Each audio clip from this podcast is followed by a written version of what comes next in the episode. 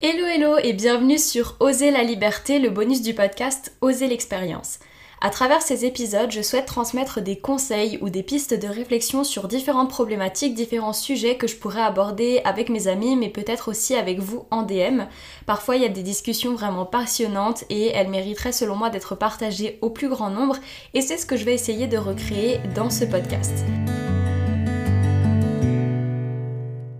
Aujourd'hui, on va parler à nouveau d'amour. Dans le premier podcast, on a parlé des exigences qu'il peut y avoir dans un couple, des différentes valeurs peut-être que chaque partenaire peut avoir et euh, peut exiger entre guillemets euh, du, deuxième partenaire, simplement parce que c'est des choses qui nous tiennent à cœur. Aujourd'hui, on va continuer sur le thème de l'amour, euh, l'amour dans le couple encore, et on va parler des différents langages de l'amour. Ne vous en allez pas tout de suite, je sais qu'il y a pas mal de personnes qui en ont déjà parlé sur internet, mais je vais essayer d'apporter ma pierre à l'édifice et de vous illustrer surtout les choses avec des exemples parce que tous les podcasts, toutes les vidéos que j'ai déjà pu entendre sur le sujet étaient assez abstraits selon moi et il n'y avait pas vraiment de manifestation euh, dans la vie quotidienne de ces différents langages de l'amour. Mais pour ceux et celles qui ne savent pas du tout de quoi il s'agit, on va commencer avec une petite introduction. Alors, les langages de l'amour, c'est quoi? J'aimerais commencer par dire que Parfois, dans une relation, même quand on est deux, on a un énorme sentiment de solitude et il se peut peut-être même que vous ne vous sentiez pas totalement aimé ou pas aussi bien que vous l'aimeriez, peut-être que votre partenaire le montre d'une manière que vous n'arrivez pas à capter, que vous n'arrivez pas à recevoir et donc vous avez ce sentiment qu'on ne vous aime pas beaucoup, pas assez, euh, pas bien, en tout cas qu'il y a quelque chose qui cloche. En réalité, il se peut que ça ne soit qu'une impression, c'est même très souvent le cas, et peut-être que votre partenaire a une manière de vous démontrer son amour, de vous témoigner son amour, euh, qui n'est pas la vôtre. Et donc, c'est pour ça qu'il y a une incompréhension et que vous avez ce sentiment de ne pas être aimé. Globalement, il y a à peu près 5 langages de l'amour différents. En fait, il y en a une multitude, mais la plupart du temps, on peut les rassembler dans ces 5 catégories-là que je vais vous énoncer et on va ensuite les voir un petit peu plus en détail. Ces langages de l'amour, je les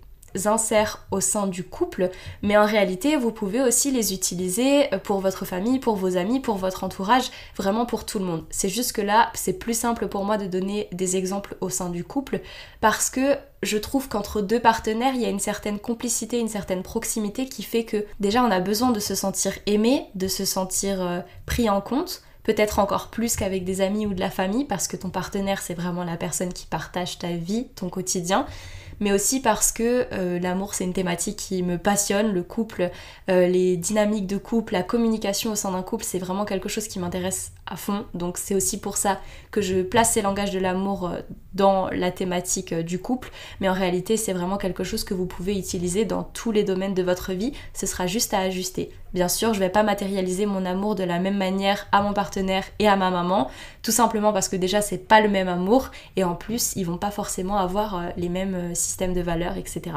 La première catégorie, ce sont les paroles valorisantes, la deuxième, les cadeaux, la troisième, les services rendus, la quatrième, des moments de qualité, et la cinquième, le toucher. On va développer ça ensemble et je vais essayer un petit peu de vous donner des exemples, surtout parce que comme je vous l'ai dit plus tôt, c'est vraiment ce qui me manque dans les vidéos et les podcasts qui sont sur ce sujet-là. On va aussi essayer de comprendre euh, quelles sont les émotions qu'on peut ressentir quand on a ces démonstrations euh, d'amour-là, ces témoignages d'affection. Et aussi, on va essayer de comprendre euh, pourquoi peut-être c'est plus compliqué pour certains de témoigner l'amour de cette façon-là. On commence donc avec la première catégorie, ce sont les paroles valorisantes. Alors les paroles valorisantes, elles peuvent vraiment se, se, présenter de différentes manières. Premièrement avec des encouragements, avec des félicitations, mais aussi avec des petits mots glissés par-ci par-là. Je vous donne un exemple au niveau des encouragements. Pour moi, quelque chose qui a énormément de valeur, surtout cette année, maintenant que je prépare le concours du CRPE, donc pour être professeur des écoles, j'ai énormément de difficultés dans plusieurs cours, notamment en mathématiques, puisque ça fait 6 ans que j'ai pas fait de maths. Et euh, ben, mon compagnon, lui, il est très fort dans tout ce qui est scientifique, c'est son domaine, et de l'entendre dire tu vas réussir, tu vas y arriver, que j'en suis capable, ça fait énormément de bien. Euh, c'est quelque chose ben, qui est déjà valorisant parce que forcément quand tu sais que ton partenaire croit en toi, ça fait beaucoup de bien au moral, mais aussi parce que forcément tu te sens moins seul. Les félicitations, c'est un petit peu la même chose quand tu réussis un examen, que tu as une bonne note, que tu as une bonne nouvelle, d'avoir quelqu'un derrière toi qui te dit "Ah, c'est trop cool, je suis content pour toi, félicitations" et tout. Pareil, tu te sens accompagné, tu te sens seul, encore une fois, et surtout tu sens que ton bonheur a de l'importance pour la personne qui est en face de toi et donc forcément, c'est un témoignage d'amour qui peut être touchant. A contrario, il y a des personnes qui n'ont absolument pas besoin de ce genre de phrases, qui en fait ne ressentent pas grand chose quand on leur dit euh, ce genre de choses-là. J'ai des copines par exemple pour qui euh, avoir des encouragements de son copain ou des félicitations, ouais c'est cool, mais s'il n'y a pas, c'est pas plus grave que ça. Ça, ça dépendra vraiment de votre caractère. Certaines personnes ont un besoin de validation, ça peut aussi rentrer là-dedans, mais ça par contre c'est dans mes valeurs principales et je vous renvoie au premier podcast d'oser la liberté. Dans mes valeurs principales, euh, je pense que la personne avec qui on vit doit être notre première euh, fan, notre première pom-pom girl, pom-pom boy, appelez ça comme vous voulez, mais c'est hyper important pour moi d'être soutenue, donc les encouragements, les félicitations, c'est presque indispensable. Et forcément, puisque c'est une manière euh, pour moi de recevoir de l'amour qui est très importante, ça va aussi être une façon pour moi d'en donner, de témoigner mon affection à quelqu'un en l'encourageant, en le félicitant, en étant euh, derrière lui quand il a une réussite, mais aussi quand il a un échec euh, pour le rebooster quand c'est nécessaire. Encouragement, félicitations. Mais les paroles valorisantes, ça n'arrive pas que lors de grandes réussites, à des examens ou bien euh, lors de grosses difficultés. Ça peut aussi arriver au quotidien, comme de dire ben ton repas est bon ou j'ai beaucoup apprécié cette soirée avec toi. En fait, simplement de d'exprimer quelque chose de positif à l'autre personne bah c'est valorisant parce que tu te dis ce que tu as fait, ce que tu as dit, l'intention que tu as eue envers l'autre personne, elle a été reçue, elle a été comprise et elle a été appréciée. Et le notifier de vive voix, ça fait aussi partie de ces paroles valorisantes. La deuxième catégorie, le deuxième langage de l'amour qui est possible, c'est les cadeaux. Alors les cadeaux, il y a deux grandes catégories. Ça peut être des cadeaux physiques, matériels, des cadeaux qui vont coûter de l'argent et qui sont pas forcément physiques. Je pense maintenant à un voyage, même si ça, ça peut être dans une autre catégorie, on verra ça plus tard. Et ça peut aussi être quelque chose de plus sentimental. Et ça, je vous en ai aussi parlé dans le premier podcast. Par exemple, dans mon système de valeurs, que mon partenaire me ramène par exemple un Kinder Surprise va avoir beaucoup plus d'impact que s'il me paye, euh, je sais pas, une montre à je ne sais pas combien de centaines. En fait, le Kinder Surprise, c'est un truc qui va me faire plus plaisir parce que c'est plus spontané, c'est plus dans le quotidien et c'est des petite marque de j'ai pensé à toi aujourd'hui, je suis allée au supermarché, je t'ai ramené un petit truc parce que je sais que tu aimes beaucoup ce gâteau, cette boisson ou ce genre de choses. C'est un cadeau qui va me faire extrêmement plaisir, mais ça bien sûr ça dépend de votre partenaire. Par exemple, il y a des partenaires qui vont pas du tout apprécier les cadeaux comme euh, une sortie au resto, euh, une sortie en voyage ou un truc comme ça. Ça va être quelque chose qui ouais, c'est chouette, mais c'est pas le cadeau qui va le plus euh, toucher la personne. La personne va être plutôt axée sur quelque chose de matériel. Après, ça dépend du système de valeurs et je veux pas du tout dire là qu'il y a un cadeau qui est meilleur que l'autre. Ça dépend vraiment de chaque personne. Dans mon entourage, il y a des personnes qui vont être plus touchées par quelque chose qui coûte cher, d'autres qui vont être plus touchées par un moment passé ensemble et ça on va en reparler après, et d'autres comme moi qui vont être plus touchées par euh, un petit Kinder, euh, une boisson que tu ramènes euh, ou juste de revenir avec une babiole, un tout petit truc qui peut paraître ridicule mais qui fait plaisir parce que ça montre à la, personne que bah, t'étais pas avec moi à ce moment-là et j'ai pensé à toi, je t'ai ramené ça. C'est un petit cadeau, ça peut paraître insignifiant, mais c'est des petites attentions qui, cumulées, te donnent vraiment le sentiment non seulement que la personne te connaît, parce que du coup elle connaît tes goûts, elle connaît ce qui va te faire plaisir, mais aussi qu'elle fait attention à toi régulièrement et que euh, bah, régulièrement elle pense à toi. Même s'il n'y a pas forcément besoin d'un cadeau pour le montrer, et eh ben euh, c'est un petit bonus qui peut être sympathique. On passe au troisième langage de l'amour. Et ça, c'est un langage avec lequel j'ai beaucoup de mal, en fait j'ai beaucoup de mal à le recevoir, même si ça me fait très plaisir, j'ai toujours du mal à laisser la personne faire, c'est le service rendu. Le service rendu, ça implique que peut-être tu as besoin d'un coup de main, peut-être que tu as besoin d'aide, peut-être que comme moi, tu es totalement submergé par tes études, par les choses que tu as à faire, et que dans une journée, ta priorité c'est pas de passer l'aspirateur parce que ta priorité ça va être tes devoirs, ta séance de sport et peut-être euh, un petit divertissement avant d'aller te coucher si t'as encore le temps et que du coup ça fait une semaine que t'as pas pu nettoyer ta salle de bain, ça te rend dingue et tu finis en larmes.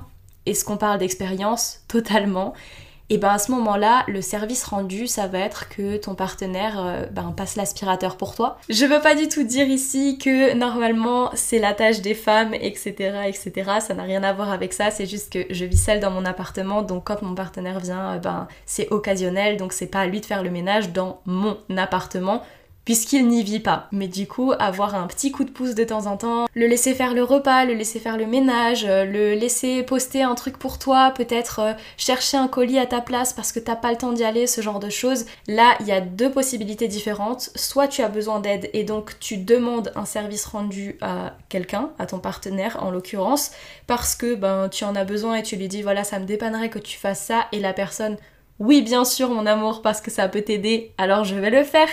Ça, c'est un langage de l'amour. Mais il y a aussi le cas de figure où simplement ton ou ta partenaire remarque que tu as besoin d'aide et de lui-même ou d'elle-même va prendre l'initiative de te passer ce coup de main sans que tu aies à le demander. Ça fait du bien au moral, ça fait du bien aussi euh, au cœur parce que finalement on se dit que la personne remarque que ça va pas fort et que on a besoin d'aide donc d'une certaine manière la personne est attentive à nos besoins et c'est peut-être pour ça que c'est un langage de l'amour parce qu'on se sent à nouveau pris en compte d'une autre façon que ça pouvait être le cas avec les encouragements, félicitations, paroles valorisantes et euh, ça fait bien plaisir.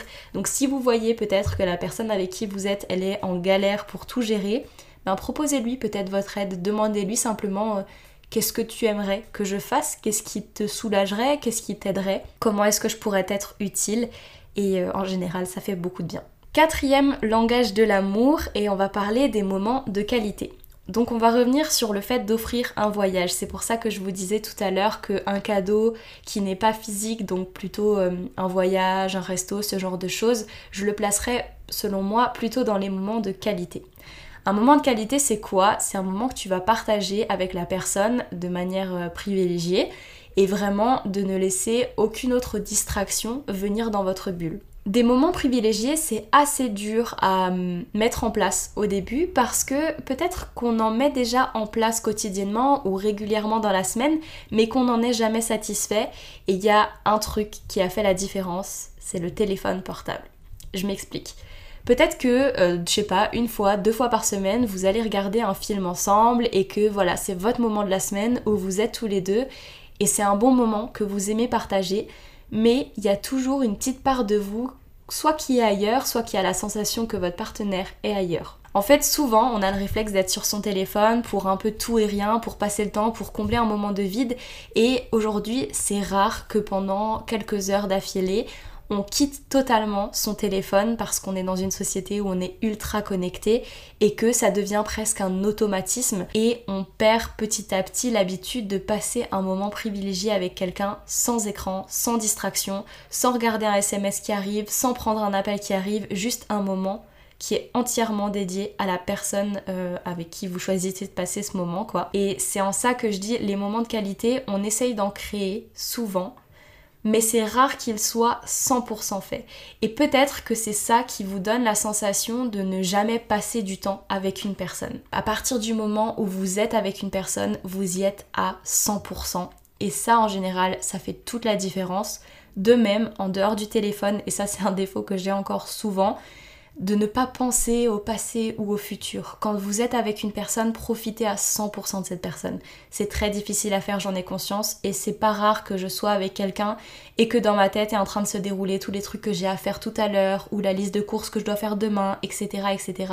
Et c'est des choses qui sont néfastes parce que du coup vous profitez pas à 100% de votre moment et ça m'est déjà arrivé plusieurs fois que quand mon partenaire part de chez moi ben je me retrouve à faire toutes ces choses auxquelles j'ai pensé et je me dis ben mince en fait j'aurais dû profiter encore plus et penser à ça plus tard parce que j'ai perdu un peu d'attention. Et justement, en parlant d'attention, l'attention, c'est aussi euh, une sorte de moment de qualité, c'est-à-dire que quand une personne vous parle, quand votre partenaire, par exemple, vous raconte sa journée, le fait d'être réellement attentif à tout ce qu'il dit ou tout ce qu'elle dit, euh, de vraiment écouter tout ce qu'elle vous raconte, sans essayer de dire ah oui moi aussi aujourd'hui c'est passé ça mais de vraiment être 100% dans l'écoute ça fait une très grande différence et en fait Peut-être que vous avez l'habitude d'entendre votre partenaire répéter une fois, deux fois, trois fois la même histoire. La plupart du temps, c'est parce que la fois où il a raconté l'histoire pour la première fois, il a peut-être pas eu la sensation d'être écouté. Et ça peut totalement être inconscient. C'est pas forcément euh, dans sa tête, il s'est dit euh, oui, elle est pas en train de m'écouter.